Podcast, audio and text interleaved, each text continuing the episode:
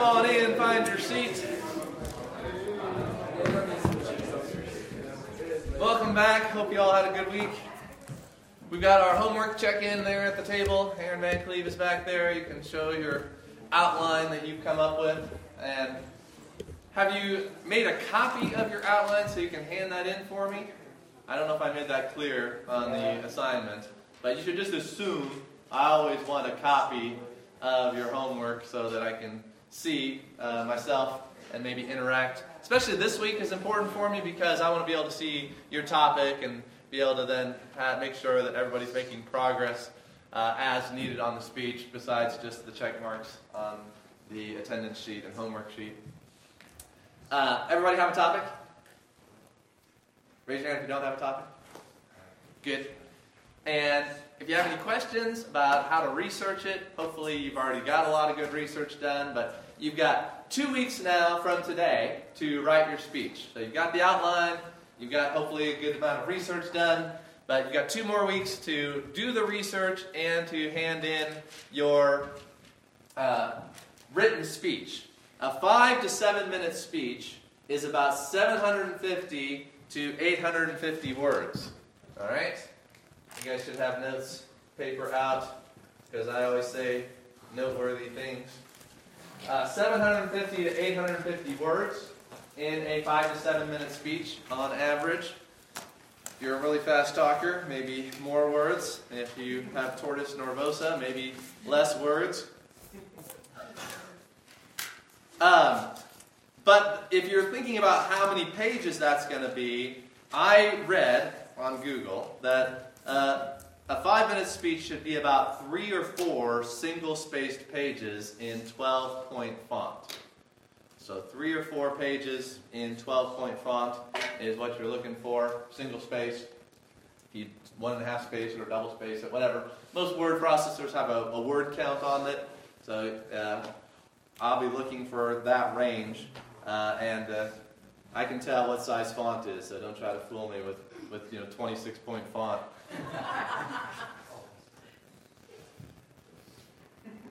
now, when it comes to your speech, the written speech is due October 28th. I'm not going to be here next week. My family's going to be on vacation in Colorado. Woohoo! Uh, but we're going to have a great uh, guest speaker here. Deb Badir is going to be here talking about the Reformation. And that's why I changed our wallpaper this morning. That Reformation Day is coming up, October 31st is well known among Christians as Reformation Day. In the world, it's known as Halloween. They can celebrate death and darkness and spells and all that while we celebrate uh, the five solas of the Reformation. You guys have heard about the five solas of the Reformation? I think they were in the chapter that we read from Schaeffer. And so here you got sola scriptura, and then it goes around to sola fides, sola gratia, sola Christus, and soli deo gloria.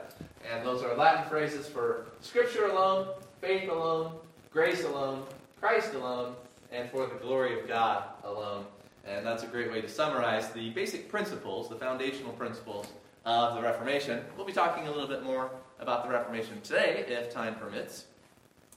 So, you got your assignment for the next two weeks, and the other part of your assignment that goes along with the Reformation, which I sent out in the email last week, is the movie that I want you to watch. So, today I'm giving you assignments for the next two weeks, okay? Uh, you got two weeks to finish God's Outlaw, a great video that I sent out the link to, and that's in the email assignment I sent last week. And I, I think I attached to the email the questions that go along with the, the movie, the study questions. But I printed out a copy for you, so I'll go ahead and hand those around. It's a very good movie. Wesley gives it his thumbs up, so that's uh, I, you got my thumbs up, you've got Wesley's thumbs up. Now it's old, and again, like our Francis Schaeffer book, the production values aren't up to contemporary standards. But for its time, it was a well produced movie, well funded, well produced in its time. But the most important thing about any movie is not the special effects or the graphics or the soundtrack or any of that, as much as those things are important parts. The most important part of a movie is the writing, the script. And that's where this movie is excellent. The, the writing and the script in the William Tyndale story, God's Outlaw, is one of the best that I've ever seen in a Christian movie or a historical movie, a biographical historical movie.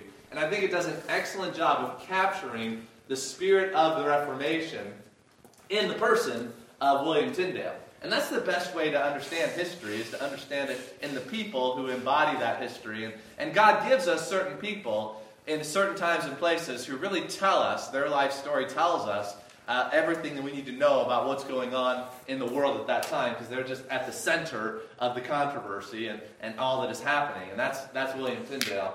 And there's people like that in our world today, right? And when people are writing the history of the early 21st century, they're going to be talking about, well, Donald Trump became president, and, and Jordan Peterson became this huge uh, phenomenon, and all these people who are at the center of the clash in worldviews in the 21st century. Well, William Tyndale was that man in his time in England, and we owe so much to William Tyndale. The, the Bible that you read every Sunday, hopefully every day, you guys are reading your Bibles.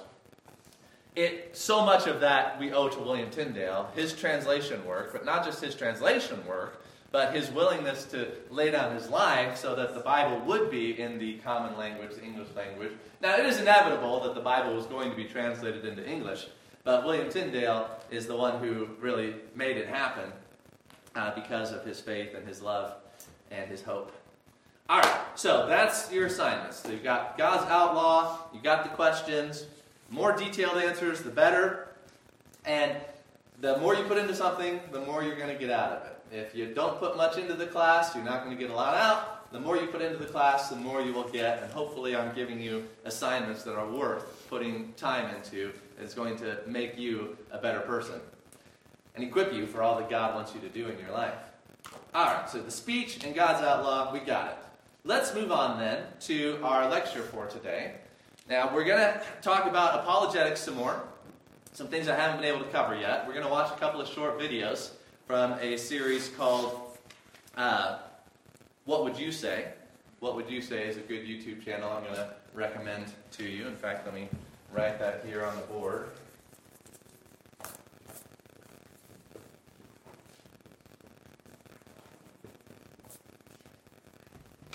I don't know why I bother writing things since my handwriting is so bad nobody can read it anyway. But makes me feel better. And then we're going to, at the end, hopefully have some time to talk about the disastrous quiz we had last week. Holy Chihuahua. Uh, we've got some things to learn about preparing for quizzes, so we'll, we'll talk about that at the end. Now, the first quote I want to present to you this morning to think about, the, the big idea that is my, my attention getter. Remember, when you're writing a speech, you want to start off with an attention getter. And, and so here's a quote for you to think about As nothing is easier than to think, so nothing is as difficult as thinking well. As nothing is so easy as to think, so nothing is as difficult as thinking well. I wish I could remember who said it. Maybe I can Google that and Google will tell me who said it. But I think that is a, a great uh, quote to capture the need for us to be thinking about thinking. That's one way that philosophy has been described. Philosophy is thinking about thinking. And as we think about thinking, we realize that we develop a lot of habits, a lot of sloppy patterns in our thinking, a lot of lazy thinking, a lot of selfish thinking, and that we have to learn to be self disciplined in our thinking. And one of my heroes in this regard was a, a Christian man who's a, a well known scientist and has contributed much to the field. Uh, and so much of what we owe in modern science is to great Christians who had a biblical worldview. I forget his name at the moment, but his, his quote that I'm going to try to remember, and I'm going to butcher, goes along the lines that the, the most important thing when it comes to science, as in all fields of human learning, is to set aside your personal bias and to pursue the truth for the truth's sake. And we all have personal bias that is going to cloud our thinking, that's going to cause us to be prejudiced. We're going to prejudge something before we think it through, before we look at the reason and the evidence and the coherence of it. And we're going to try to make things fit what suits our purposes, our desires. And learning how to set aside your desires to be able to pursue the truth well, that is what is going to allow you to think well instead of thinking poorly. As nothing is easier than to think, so nothing is so difficult as to think well, because we've always got these patterns of thinking for our benefit instead of thinking to the glory of God and the good of our fellow man. Now, with that in mind, I want to give a discussion today about thinking well when it comes to comparing and competing worldviews. We live in a multicultural society.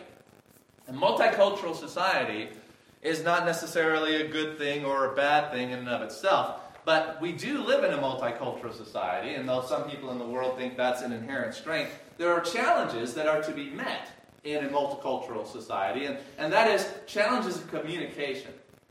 That when you've got different cultures living together, it becomes difficult to communicate, even if you're speaking the same language, because your culture will define key terms differently.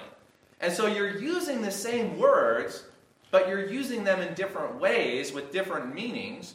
And so, in a multicultural society, you are a cross cultural missionary wherever you go. Now, here in Firth, our, our culture is, is not super diverse. We've got some Hispanic folks living in uh, the village, we've got some Anglos living in the village. This is a, a relatively monolithic culture in, in southeast Nebraska and rural areas like we have here.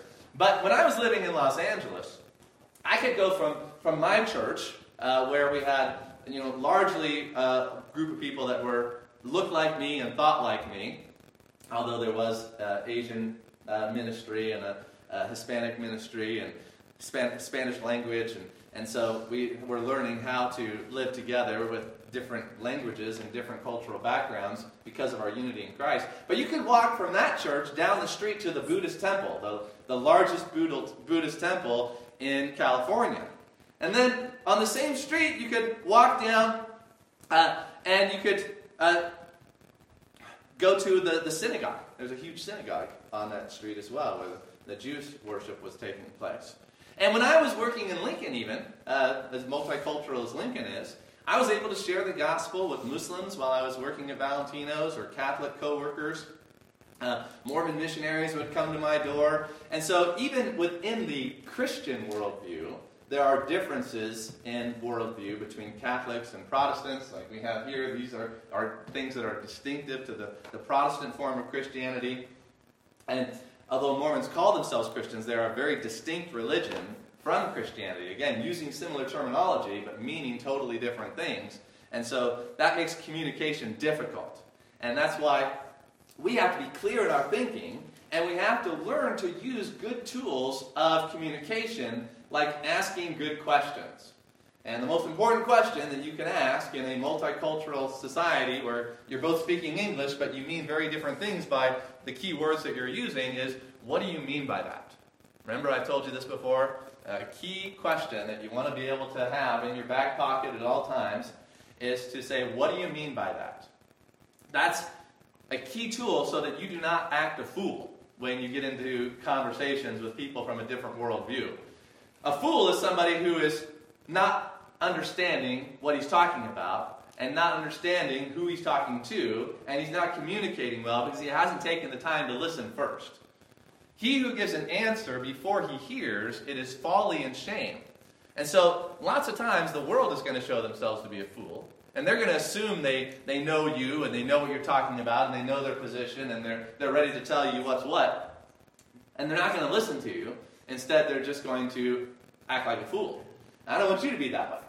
Uh, just because you're a Christian and you've got the truth doesn't mean you can go out into the world and start telling the truth to people without listening first. You've got to ask good questions, understand who it is that you're talking to, and then the Holy Spirit of God, who is with us, is going to give you wisdom in the moment to know how to talk to each person.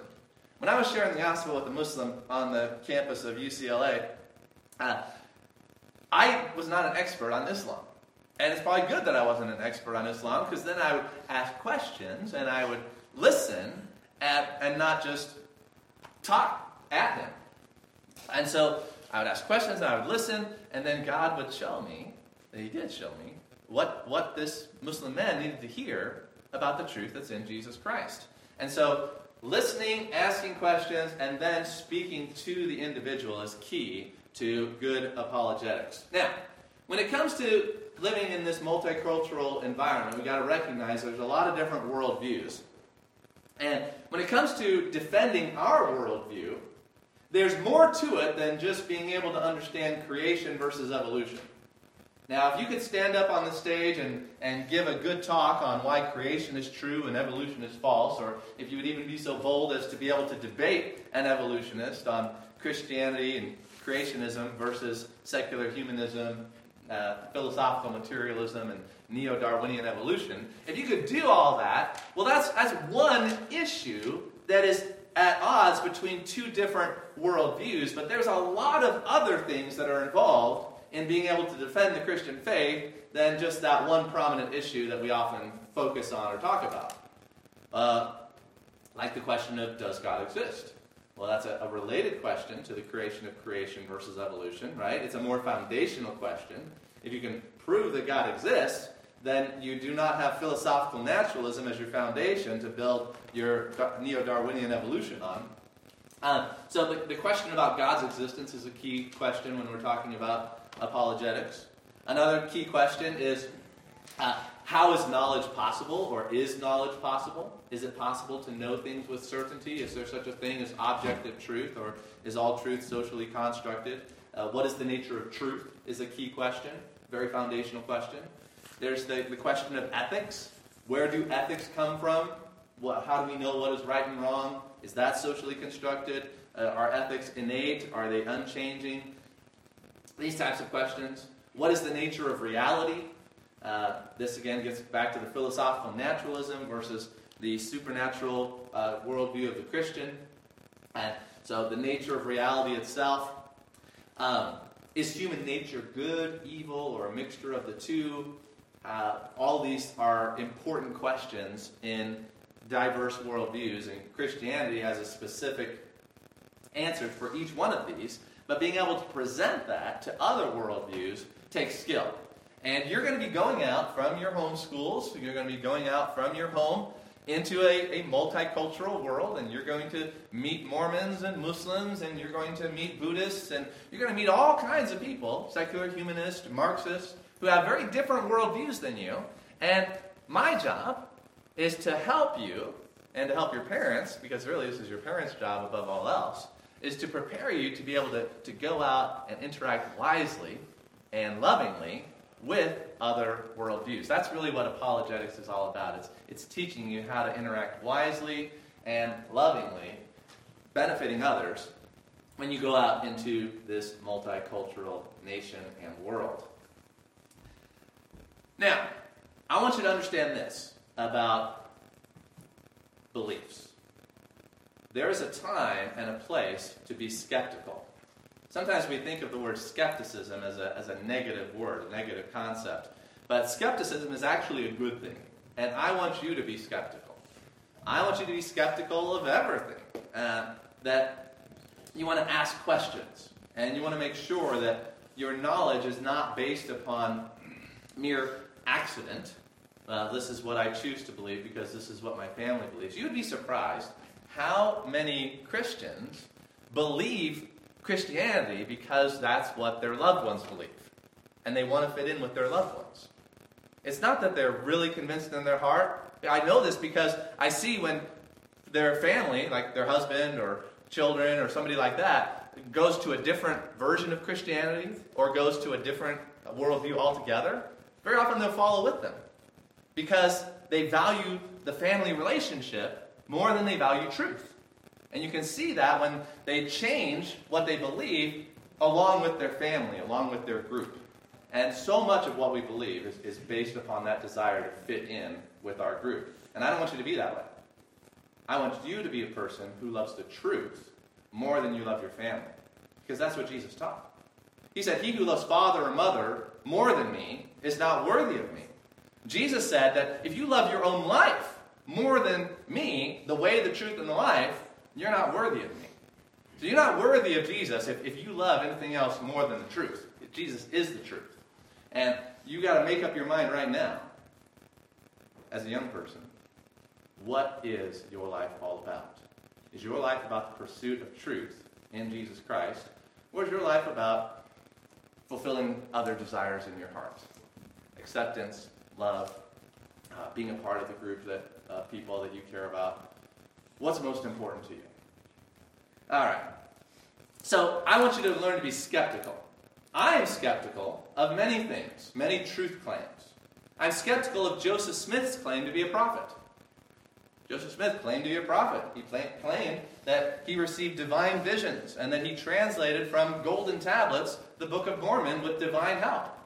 I'm skeptical of those claims. I don't believe those claims. I examine them and try to see are those claims true? Are they reliable? Should I believe what Joseph Smith and millions of his followers say about him being a prophet? And I say no, I should not believe that. I'm skeptical about the Pope's infallibility. I don't know how anyone can be a student of history and not be skeptical of the Pope's infallibility. Uh, the Pope has gotten so many things wrong so many times over, uh, it's, it's really hard to believe that the Pope is infallible. But that's what people think about the Bible. Just like you're skeptical of Joseph Smith, and just like you're skeptical about the Pope's infallibility, so many people are skeptical about the Bible's authority. They'll say, Why should I believe the Bible any more than I should believe Joseph Smith or the Pope? And so the God who wrote the Bible has given us good reasons that we can know and that we can share with others. Not just good reasons that are good enough if you want to believe it, right? That's the way a lot of things are. You have good reasons that are, are good enough if you're inclined to believe it. These are reasons that are good enough if you are disinclined to believe it that anyone, even if they don't like the Bible, even if they don't want to believe the Bible, even if their group hates the Bible, if anyone seeks the truth and really wants to know, is the Bible God's Word? God has given sufficient evidence to show them. Any truth seeker. The Bible says this You will seek me and find me when you search for me with all your heart. And that the reason why people don't find the truth is because they're not searching for it with all their heart. They're searching for the truth half heartedly. And a half hearted search for the truth will never find it. Listen to that. A half hearted search for the truth will never find it. You have to search for the truth with your whole heart. It's got to be the most important thing to you. You must be willing to forsake everything for the sake of finding the truth, or you won't. Um, your own biases, your own desires, your own sinful nature will blind you. We can't go out into the world and say, because the Bible says so. You used to be able to do that because we lived in a nation 100 years ago that believed in the authority of the Bible. So you could appeal to the authority of the Bible, and people would accept that authority. That's not the world we live in anymore. Now, I can come into this church on a Sunday morning and tell the people here because the Bible says so, and they'll say, okay, great. The Bible says so. I believe it. But if I go to the University of Nebraska Lincoln and I go into my class and say, well, the Bible says, people are going to, who cares what the Bible says? So the Bible is an apologetics textbook. This is what I've learned over my years of, of studying and preaching and teaching the Bible. It is an apologetics textbook. It is full of defense for what is in here.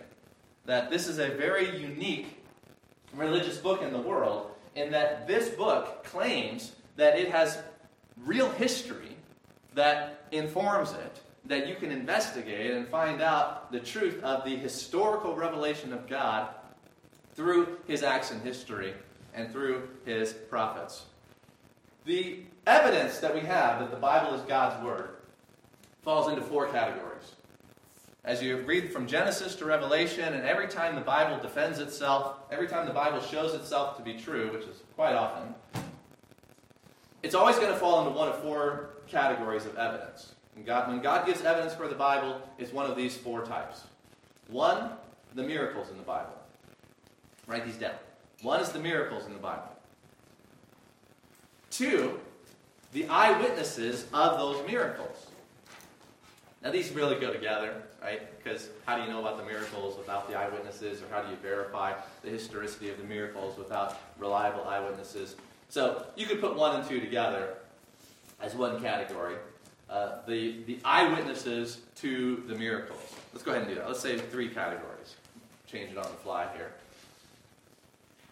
Miracles, eyewitnesses. Eyewitnesses of miracles.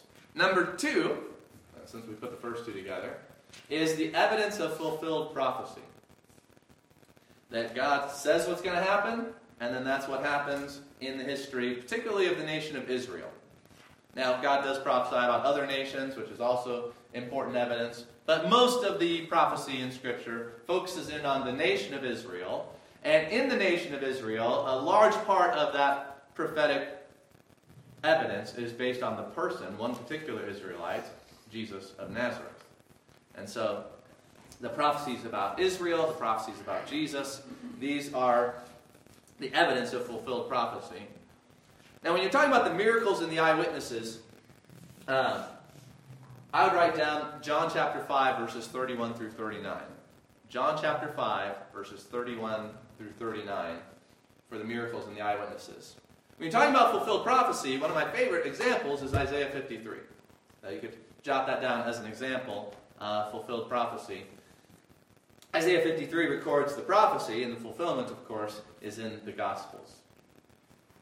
And then, lastly, the third category of evidence that God gives, besides the eyewitness miracles and the fulfilled prophecy, is the evidence of creation. That God has created the world, and He has revealed His own nature and character through the world, and that that revelation of his nature and character in the world is consistent with what's in the Bible. So that's another category of evidence. Uh, creation is really more evidence for the existence of God, whereas the miracles and the fulfilled prophecy are evidence that the Bible is the word of that God. If you wanted to be more specific on the, the evidence there. Now, I want to show you one of the videos here for today and it has to do with reason and faith. Reason and faith are very important when it comes to understanding worldviews, because how are we going to be able to establish the validity of one worldview versus another worldview if we don't use reason? Reason is our major tool here to be able to compare and contrast the validity, the claims of one worldview versus another. So, this first video that I'm going to play for you here in just a minute is called is atheism more rational than belief in God? This is the claim that we find among the secular humanists, the atheists, that atheism is more rational than belief in God. And this atheism is the foundation for the secular humanist worldview, and it's also the foundation for the Marxist worldview. Sadly, the Marxist worldview is largely irrational because of its link with postmodernism, how those two have grown together. Uh, so it's interesting that they have a rational foundation, or claiming to have a rational foundation of atheism, but then they move into irrationality anyway because of their nihilism that flows from their atheism. So there's a self contradiction going on there that is developed. That's why postmodernism comes after modernism. It develops into the insanity. Um, so I'll, I'll put that video on, and then we'll talk more about reason and faith.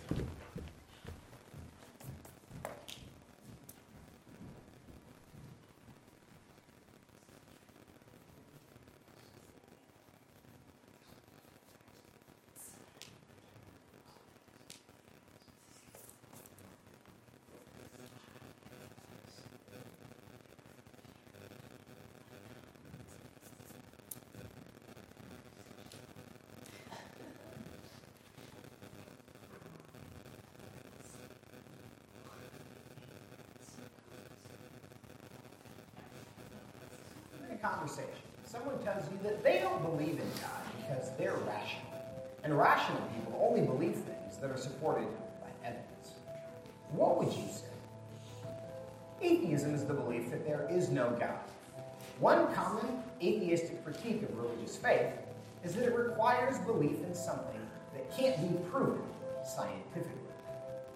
Is it true that atheists only believe things that science can prove? No. And here are three reasons why.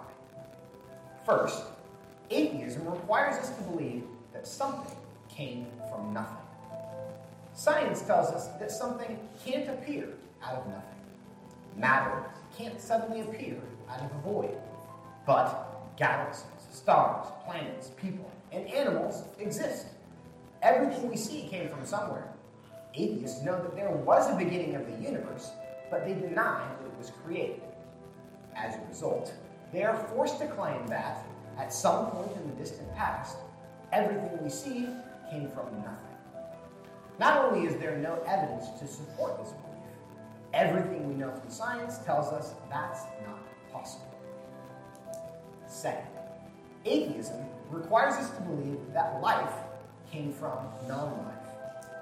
Science also teaches us that something living can only come from something else that was living.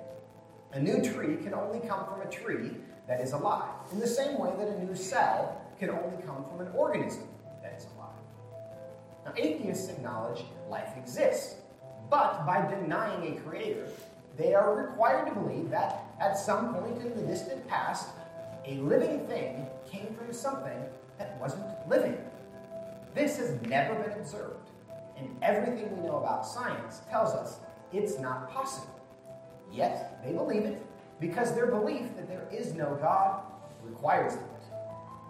Third, atheism gives you no reason to trust your reasoning process. Now, we trust our brains to engage in reason and logic, and we use reason and logic to form opinions and beliefs. But ask yourself this if your brain is the result of an evolutionary process rather than design, what reason is there to believe that your brain is capable of performing the task you've given? For all you know, your brain is still 10 million years from being fully functional and rationally reliable. Atheism not only requires irrational beliefs, like life came from non life, it also destroys the reason to believe anything is rational by undermining the credibility of our minds, the tool we use to And regardless of your belief system, there are difficult questions that the limits of human knowledge don't have great answers for. But the next time someone tells you that faith in God is irrational, that atheism is rational, remember these three things. Atheism requires us to believe that something came from nothing. There is no evidence that this is possible.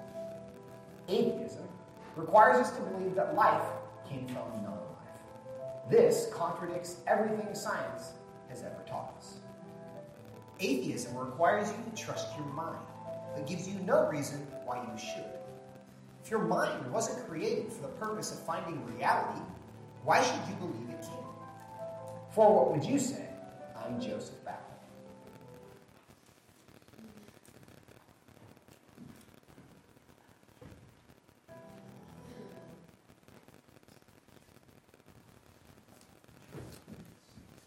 All right, that was four minutes long. Uh, another minute, and it would be long enough for our speech assignment that's coming up. And this is an excellent example of what kind of speech. I gave you guys three different kinds of speeches. Uh, what would what does this one fall under? Persuasive. Yeah, persuasive speech. You could even also call it illustrated oratory with a persuasive angle, since they had all the video and graphics that went along with it. Uh, so the speech writer writes the script, and then the artist comes along and does the drawings, and then the person delivers it. So basically, you're writing, you know, this type of thing for your speeches, and then you're going to be presenting them. You'll notice that in this persuasive speech, that they had how many main points? Three, right? And they told you at the beginning what the main points were as part of their introduction. Then they walked through the main points, and at the end, they reviewed the main three points. Did you catch that? So they told you, this is what we're going to tell you. and they told you, and then they said, this is what we told you. And that repetition is important. So, what were the three main points? You guys remember? Uh, somebody says, I believe in uh, atheism because atheism is more rational than belief in God. Uh, what would what would you say, Clarissa? Uh, atheism says that something came from nothing. That's scientifically not. Okay, something came from nothing. That's not rational nor scientific. Good. But what was the second point? Yeah. Uh, atheism says that um, we have to believe that life came from non-life. Okay. So something from nothing and life from non-life. That's two things that are not scientific or rational that atheists are forced to believe because of their commitment to atheism. Yeah. The third one is we should trust our minds, but it gives us no reason why we should. Okay, good. Uh, so atheism doesn't give us a sufficient reason to believe that our brains are capable of coming to scientific knowledge through reason. Right? That'd be another way of saying it. Now, if, if I were an atheist and I was up here and you guys were sharing these arguments with me, what do you think I would say in response? So now we're going from what would you say to what do you think would be the response. It's always important to try to anticipate the response that you would get from a debate opponent. Uh, so, what, what would the atheist say in response to those three points? Any ideas? Well, if some, or if something can't come from nothing, then where did it go? Good. Yeah, excellent. Uh, that's exactly what they say. Uh, they say, well, you Christians have the same problem of something from nothing because you've got God coming from where? Another God? Uh, that doesn't help anything. So good. What else uh, might an atheist say in response to some of these uh, objections? Yeah. No, no, no, you got that all wrong. That's not what that means. Okay, yeah, they just deny it without really explaining why, right? So you will, you will get that kind of response as well. And then you have to ask them to clarify, well, what do you mean by that? Why? Uh, where am I wrong on that? So good. Anything else you can think of? What might an atheist say in response to life from non life, uh, something from nothing, or how do we know we can trust our reasoning?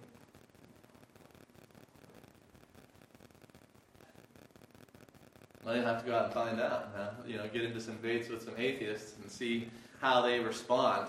Now, remember that the point of debate is not debate. Uh, the point of debate is to find the truth. And so we go out not to win an argument with an atheist or to try to get that gotcha moment, but instead we go out because we want to win them. The point is not winning the argument, the point is winning the person. And so the manner in which you conduct yourself when you're, when you're engaging in these debates is probably more important than your ability to debate. That if people can see that you are a genuine lover of the person you're talking to, that is, that you, you want what's best for them, that is going to go a lot further than any argument that you can make. You see this with the Living Waters videos. This is another uh, apologetics resource I recommend to you on YouTube and other places. Is Living Waters. Write that down. It's the evangelism ministry of uh, what's his name? Thank you. I always forget his name. Ray Comfort. And so Ray Comfort, he does a good job of asking questions. He does a good job of listening, like we're talking about here. And he does a good job of showing genuine concern for the people that he's talking to. And really, that third one, I think, is what his, his, makes him most effective. There's a, uh, an internet meme going around about Ray Comfort calling him the Banana Man because years ago he put out this video in a series of videos on apologetics where he kind of jokingly talked about how a banana proves the existence of God just because of how well designed the banana is. You know, that it fits in your hand, it comes with its own wrapper, uh, it's biodegradable, you know, all that type of stuff. And, and so, you know, he was making a serious point, but he's kind of having fun with it. And so the atheists, they just start mocking him as the banana man. And so there's this one internet atheist who had a YouTube channel, and she was particularly, you know, vicious in some of her uh, critiques of, of Ray Comfort. And uh, he decided to, to send her a gift. And so he sent her like a $100 gift card and said, hey, you know, I saw your video about me. Uh, no hard feelings, you know, I'd like to be friends.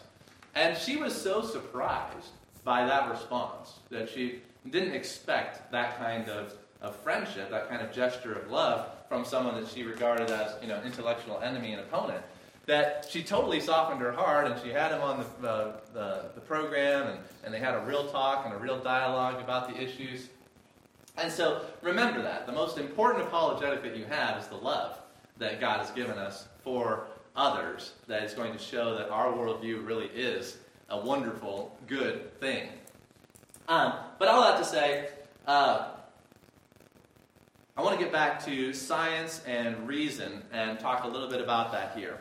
So, what is science? When talk about science in the video, what can be proven by science, what can't be proven by science. How does science operate? What is science? The study for the pursuit of knowledge. Okay, it's a pursuing knowledge by study. Okay, and and how do we get knowledge scientifically? What what is the method? What you see a scientist with his white coat, he's doing the science. What's he doing? What's he doing? Over here? Observing. Good. Okay. So science is observation and experimentation. You might want to write that down. Science is observation and experimentation. Now, is that the only way to gain knowledge? Is observation and experimentation the only way to gain knowledge? Now, uh, there's also this thing called reason. And reason doesn't necessarily depend upon observation and experimentation, it depends upon the invisible laws of logic. The laws of logic are three basic laws. Uh, three basic laws of thought that Aristotle codified, but that you know all logicians have recognized and verified since that time. A logician is somebody whose uh, primary study and focus is logic and reason. And so, when it comes to the three basic laws of thought, this is a good review for those of you that were in my philosophy class last year. What's the first basic law of thought? Remember? Well, give me one of them. Doesn't have to be the first one. Law of identity? The law of identity. That is the third one. I'm just going to abbreviate it by writing identity. And what is the law of identity, Elise? Um, I think it's itself and it can't be. A thing is itself. I'm me. At least I think I'm me. If I'm not me, what am I? Uh, the law of identity is a thing is itself. A equals A. That's a basic law of thought. And you might be surprised how important these basic laws of thought are. You might think, well, that's pretty basic. Exactly. Uh, but all thought is built on these basic laws. And if you don't have these basic laws of thought, you've got chaos in thinking. And unfortunately, there is a lot of chaotic thinking and a lot of breaking of the laws of thought uh, going on around us. Uh, so that's one. Anybody know another of the basic laws of thought? You got one? Law of non-contradiction. Good. Non-contradiction. Two, right? That's uh, I got that one first, so I could be wrong, but on my list, I've got it first. So the law of identity could be summarized as A equals A, or let's use P. I like to use P. Uh, P stands for what? A proposition. That's why we use P in logic. It's a proposition. Anybody know what a proposition is? It's not when you're asking a girl out on a date. Uh, what is it? This will go well. Am. A idea that you're trying to present. Yeah, so a proposition is a statement of truth, a statement of fact. A proposition can be true or a proposition can be false. If I say, it's raining outside, I'm making a propositional statement. I'm proposing a statement about the nature of reality. It's raining outside. Now, that happens to be false. It's not raining outside, but it's still a propositional statement. And so propositional statements have a truth value of true or false. The law of identity is that one propositional statement is equal to itself. And that's important. You can't be changing the propositional statement. Uh, if P doesn't equal P, then thought is not possible. Uh, you can't have any logic unless P equals P. Now, the law of non contradiction is that you can't have P and not P being true. Uh, here's P. This is the symbol for and in logic. Not P is this little uh, tilde or whatever, uh, where you put that in front of P. So you got P and not P is not true. You can't have P and not P both be true at the same time. Or you can just change this to equals false. Um, but that's the law of non contradiction.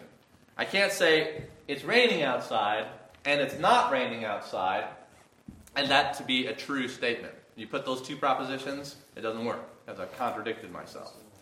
And so you can test the value of propositional statements. You can test the value of worldviews, uh, the, the proposed truth about reality in worldviews, by the law of non contradiction. And we can prove that the biblical worldview is the correct worldview because it doesn't contradict itself, whereas the other worldviews, they do contradict themselves and therefore show that they are not true. So this is one way of, of demonstrating the, the truthfulness of a worldview with this basic law of thought, the law of non-contradiction. If we can show people where they are contradicting themselves, then we can show them that they're not being rational. I just had a question like that. Uh, an atheist and a non-atheist had an argument. Yes. When Christians argue that um, the Bible doesn't contradict. Right. When atheists also argue that atheism, atheism doesn't contradict Right. itself. Yep. So being able to show someone that there is a genuine contradiction takes some skill um, and uh, uh, some patience. You got to be willing to work with them and, and show them the difference between a real contradiction and an apparent contradiction. An apparent contradiction is when it looks like a contradiction. For example, if I said, uh, I was in a car accident the other day and two cars were involved. And then somebody else comes along and says, No, I was there and I saw that there was three cars involved in that car accident. Uh, that's an apparent contradiction because I didn't say there were only two cars involved. I just said there were two cars involved. So maybe I was just focused on those two cars. I was aware of the third car, but I chose not to include it in my statement because I was focused on just these two. So if I said there are only two cars, and then the other person said there were three cars, that's a real contradiction. Because Those, those cannot be uh, both true at the same time. So there's a difference between an apparent contradiction and a real contradiction. You have to be able to show people the difference there. I've got an example of an apparent contradiction. Yeah, Levi's missing a leg, yet he still has both legs. there you go. Yeah, uh, that's, that's good.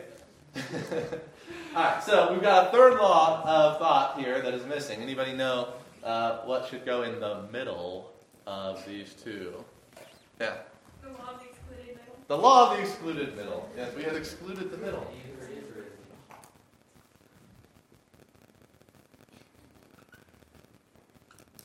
So the law of the excluded middle means that a statement is either true or false. Uh, once you understand what a proposition is, the proposition is either true or false. It can't be kind of true, kind of false. Now, if you talk to most people in the world today, this is the one that they don't understand. They'd be like, oh, there's lots of things that are kind of true, kind of false. Um, no, that's, that's, that's false, and it's demonstrably false. It's a basic law of thought that a propositional statement is either true or not true. And if you don't have that, you can't reason. Uh, the, these are the basic laws, and without these, reason doesn't work. So P is either true or not true.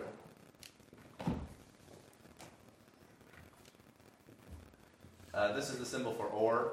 Uh, it's a, like a capital V. Um, so P is true or P is false. That's the, the law of the excluded middle.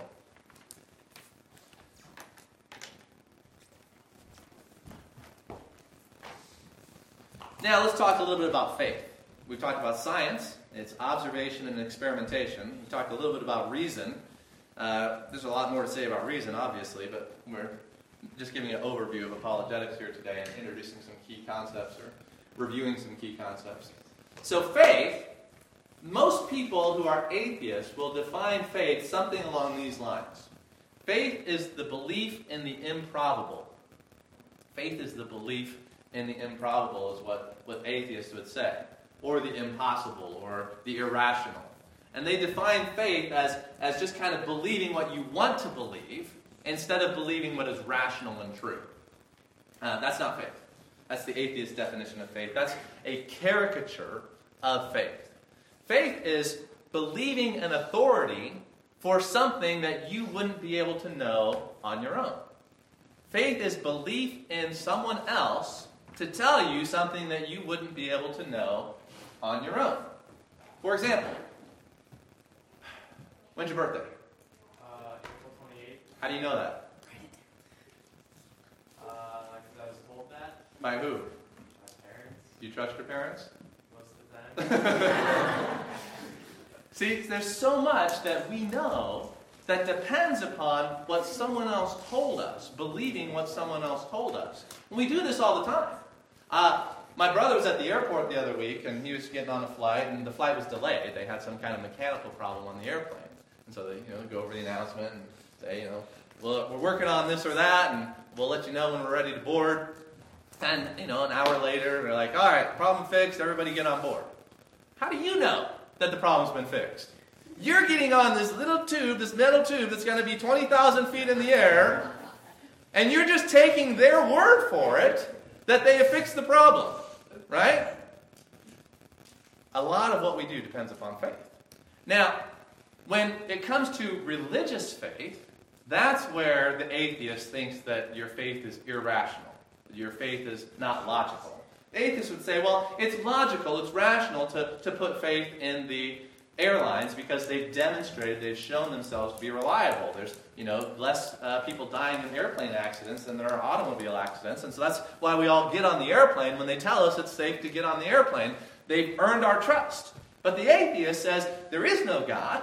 The Bible is not God's word, and so there's no reason to believe it. So faith, in a religious sense, is faith in the impossible or the improbable or, or whatever you want to say. So you see that it is their atheism that is determining their negative view of faith in God. Whereas our presupposition that God does exist and that the Bible is God's word leads to the logical conclusion that we should believe what the Bible says. And so it's not really about faith versus science versus reason, it's really about atheism versus theism. That's really what it's about. And so you've got to help atheists to see this and help them to understand. Now, if you meet a sincere atheist who's actually willing to listen to you and who actually wants to know, great.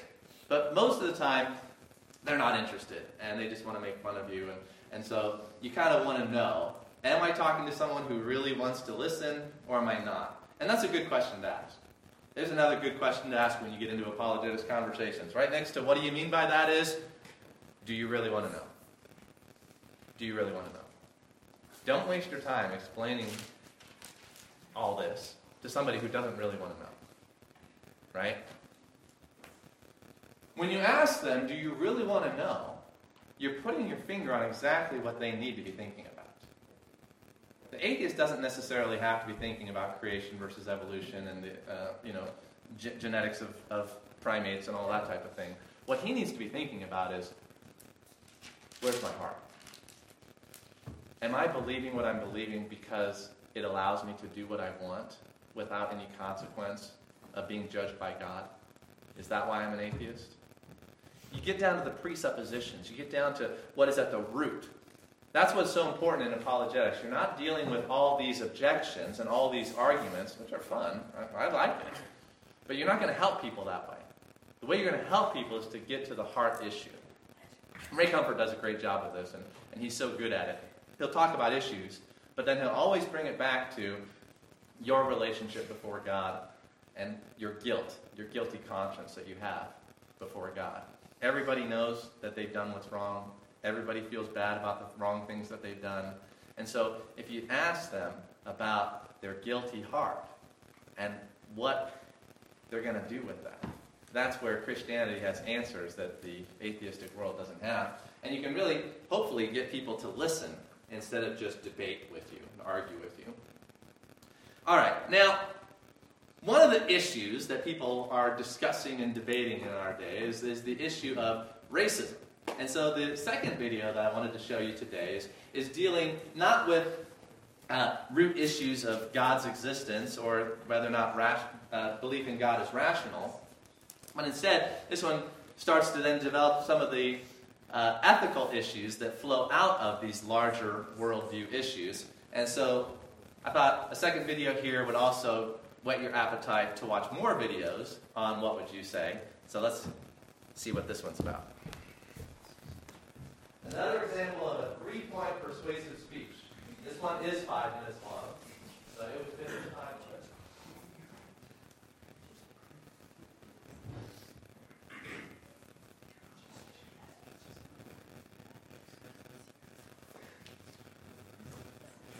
You're in a conversation, or maybe a diversity training session at work, and the topic turns to systemic racism, and someone asks, Are we all racist? What would you say? Introspection is very important. Christians, especially, are led by Scripture with the assistance of the Holy Spirit to assess our words and deeds, and even our hearts and our motives. Today, it's not uncommon for accusations of racism to be weaponized in order to silence those who disagree with certain points of view.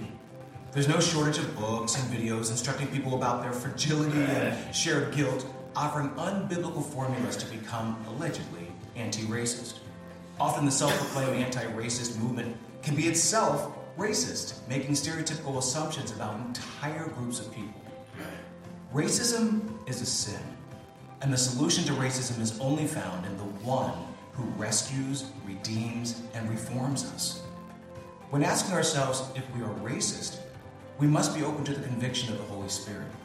Every person is made in the image and likeness of God, and we should repent any time that we fail to treat anyone as the valuable image bearer. But that doesn't mean we should assume that we are racist by default. The next time someone says that most people or all people of a particular group are racist, remember these three things.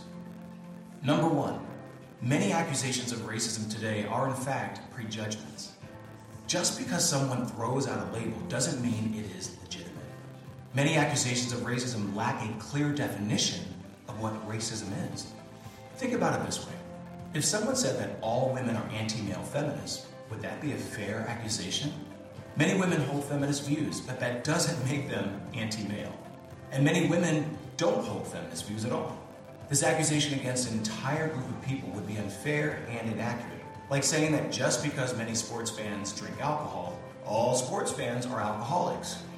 And just because some best selling authors who profit from leveling these accusations label entire groups of people as racist doesn't mean it is true. It's not uncommon for these authors to also accuse critics of fragility whenever their dogma is questioned. But the truth is, every human being is fragile and prone to sin, no matter the hue of our skin. No one group of people holds a monopoly on racism. Racism is the sin of prejudgment. Today's surge of pious anti racism often promotes racist assumptions about people solely based on the color of their skin to combat the alleged racism it claims it wants to eradicate. Which brings up the second point. Number two, not all calls for racial justice come from the same worldview. Christians should be champions of racial justice because of what the Bible teaches about who we are and what gives every human value. The anti racist movement is built on critical race theory. Essentially, critical race theory teaches that there are two groups of people the oppressed, people of my complexion, and the oppressors, who are always white. The oppressors are always wrong, and the oppressed are always right, not because of what they do, but because of the group they belong to. This victimhood narrative creates a false moral hierarchy that is unbiblical. Romans 3:23 says that all have sinned and fallen short of the glory of God. All means all. White supremacy, black supremacy, or any other form of racism are real and grave evils. Blaming entire groups of people for all of society's ills fails to truly and critically look at problems. It will not help us arrive at real answers. This worldview only perpetuates the dangerous and corrupting us versus them dichotomy that plagues our culture. Which leads to the third point. Number three, we can only truly confront evils in our society if we tell the truth. Understanding what is true and what isn't true about racism can be difficult. For example, many media and academic elites claim that America hasn't changed since 1619. This type of hyperbole and exaggeration make it difficult to discern what is true and what isn't. We can't let everything and everyone calling themselves anti racist determine the narrative about race or us into believing that entire groups of people are racist by default or that their actual goal is to end racism. We must also hear and amplify other voices, voices of faith and reason, who rely on biblical truths instead of cultural trends. Racism does exist, but the next time someone asks if we are all racist, remember these three things. Number one, many accusations of racism today are in fact prejudgments. Number two, not all calls for racial justice come from the same worldview. Number three, we can only truly confront evils in our society if we tell the truth. For what would you say? I'm Ryan Bomberger.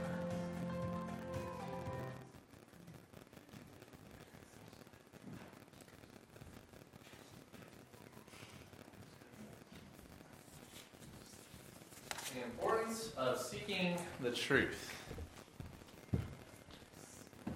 We all have the tendency, like we started off today talking about, to, to think sloppily, to think according to our desires, to think according to what benefits us and our people. And we fall into these bad habits of thinking because we are partial. We are partial to ourselves, we are partial to our group. The Bible talks about the sin of partiality.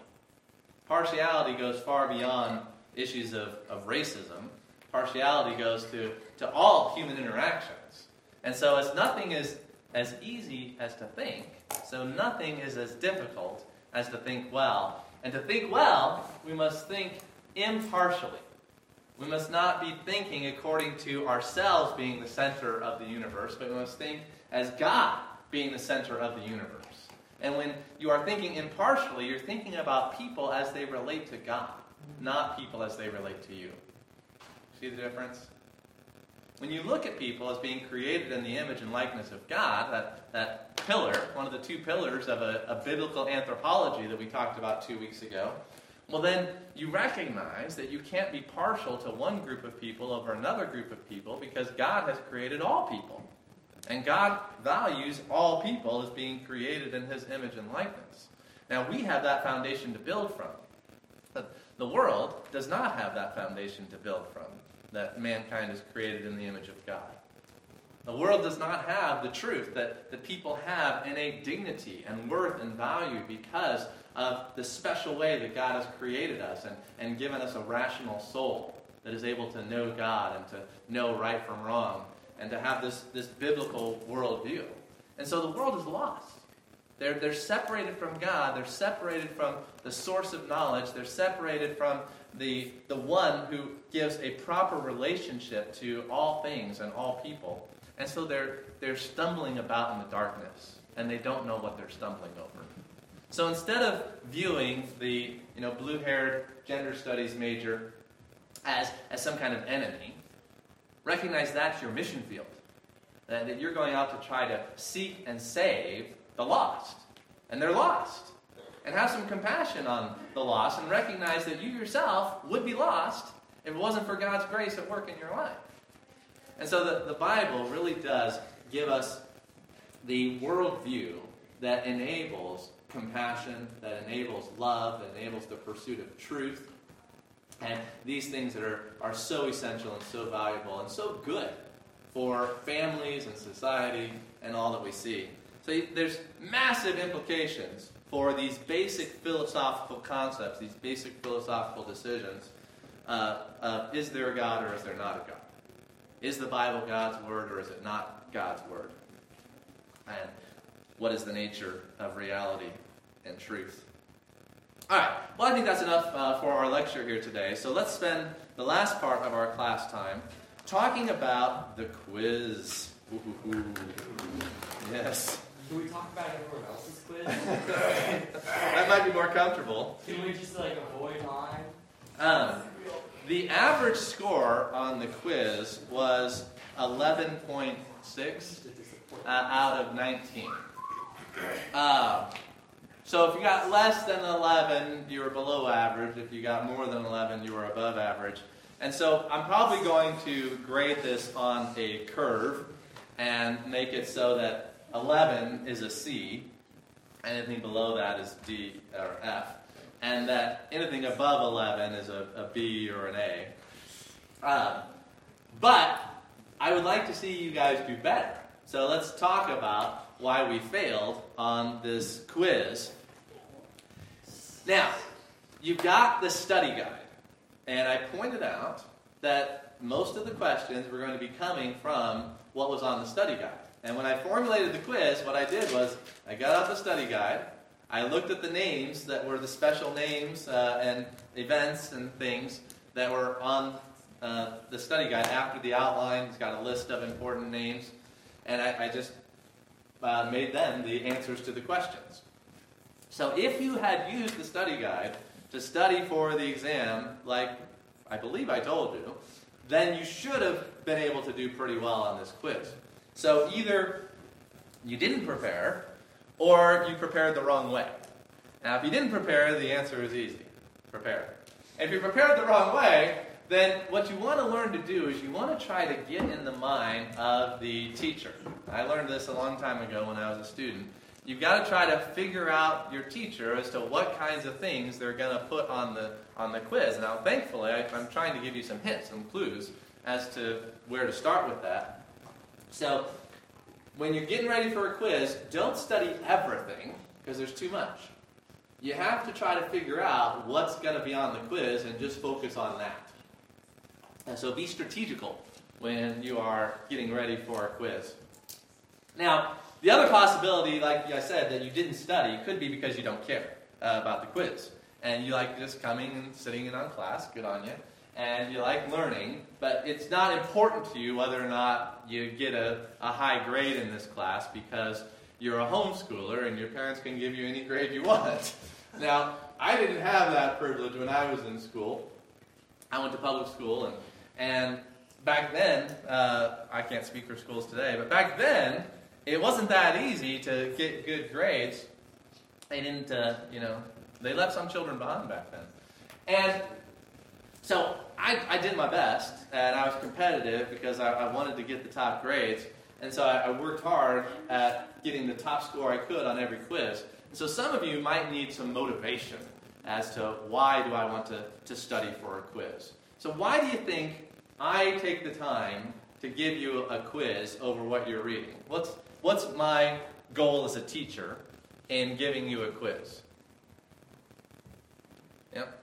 To make sure we grasp the information and can use it to the best of our Yep. Um, and particularly when I'm giving you, let's get a little bit more focused. When I'm giving you uh, terms like sola gratia or iconoclasm, I'm giving you dates, and I'm giving you names like Brunelleschi and Rembrandt. Um, wh- why, why is it important to, to be able to pass a quiz on dates, terms, and names? To know your history so you can properly defend it. Yeah, you might be able to get the general idea just by reading the text, and that's good. That's most important to get the general idea. And so, if you are getting the general idea and you just forget names and dates and things like that, that's fine. But you'll be much better if you can actually fix in your mind some of these dates and some of these names because this is going to help you in the future when you're learning. You'll, you'll see a name and you'll remember who that person was. And the more that that works for you, the easier it is for you to, to read in this field, whether you're looking at the art history or uh, you know, political history or uh, religious uh, history, that once you start to get some, some key names and key dates down, it's going to open up for you understanding and make it easier to, to read other books written on that subject. So, like, when I, when I read the book, uh, on the front pew here, How Should We Then Live? I've got already a lot of dates and names in my mind that I understand. And so when he introduces a new one, I can correlate it to something that I do know. When he says, you know, Brunelleschi was building his dome uh, or whatever uh, in Italy in 1487, I can, I can remember, well, okay, how does that relate to the discovery of America? What time period was that happening? Or how does that relate to Martin Luther's Reformation in Germany and when he posted the 95 Theses? And I've, I've got some dates and some other events that I can correlate it with, and all that just kind of happens automatically in your mind. So the more you can fix some key dates and key people in your mind, the more when you read history, it's all going to come together, make sense, and correlate. That's why when you're learning history, you want to memorize some key dates. Like, when was the fall of Rome? Anybody tell me when, when did Rome get sacked by the barbarian hordes? See? You guys got to know these things. Uh, when was uh, Luther? When did Luther post his 95 Theses? Okay, there you go. See. So, when did Columbus discover America? Uh huh. Yeah. When was the Civil War fought? Very good. Uh, so getting some of this down just, just is very helpful. And that's why we do the quizzes. Um, I'm not going to, to fail anybody for you know uh, not doing well on the quizzes, but I want you to put some effort and some time into it and to try to do your best. So let me go ahead and hand these quizzes back to you. And in the last couple minutes, like we did last week, pair up with someone and just review these items, uh, see how far you can get in quizzing one another back and forth. Uh, Blake, Of course, mine's the top. Levi, Pinkman. Thank you. Naomi Wegner. And Evelina. Iris here, no. Clarissa. Oh, no, Petra. Clarissa. Ariana.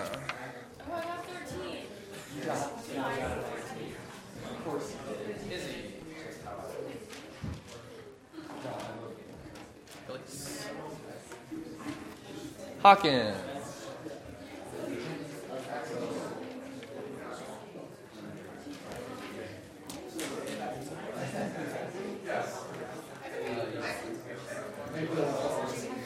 Uh,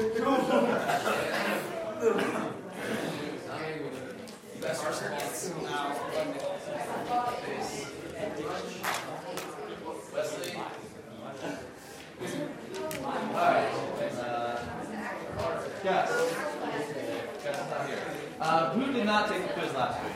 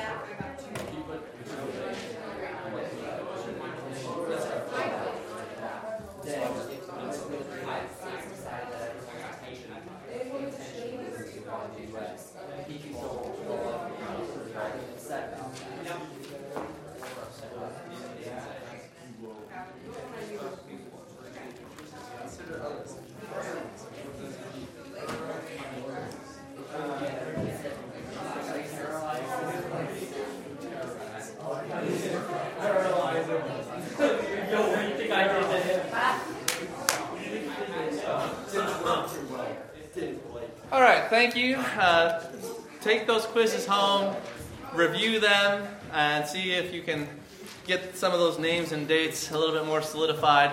There will be a future exam at the end of our study of Francis Schaeffer's book that will go back and take questions from these quizzes and the like. So, the more work you put into it, the better you'll do on the exam. Have a good day. Yes. So, for like the whole racism, I learned from a different. There's only like, it says that as one race,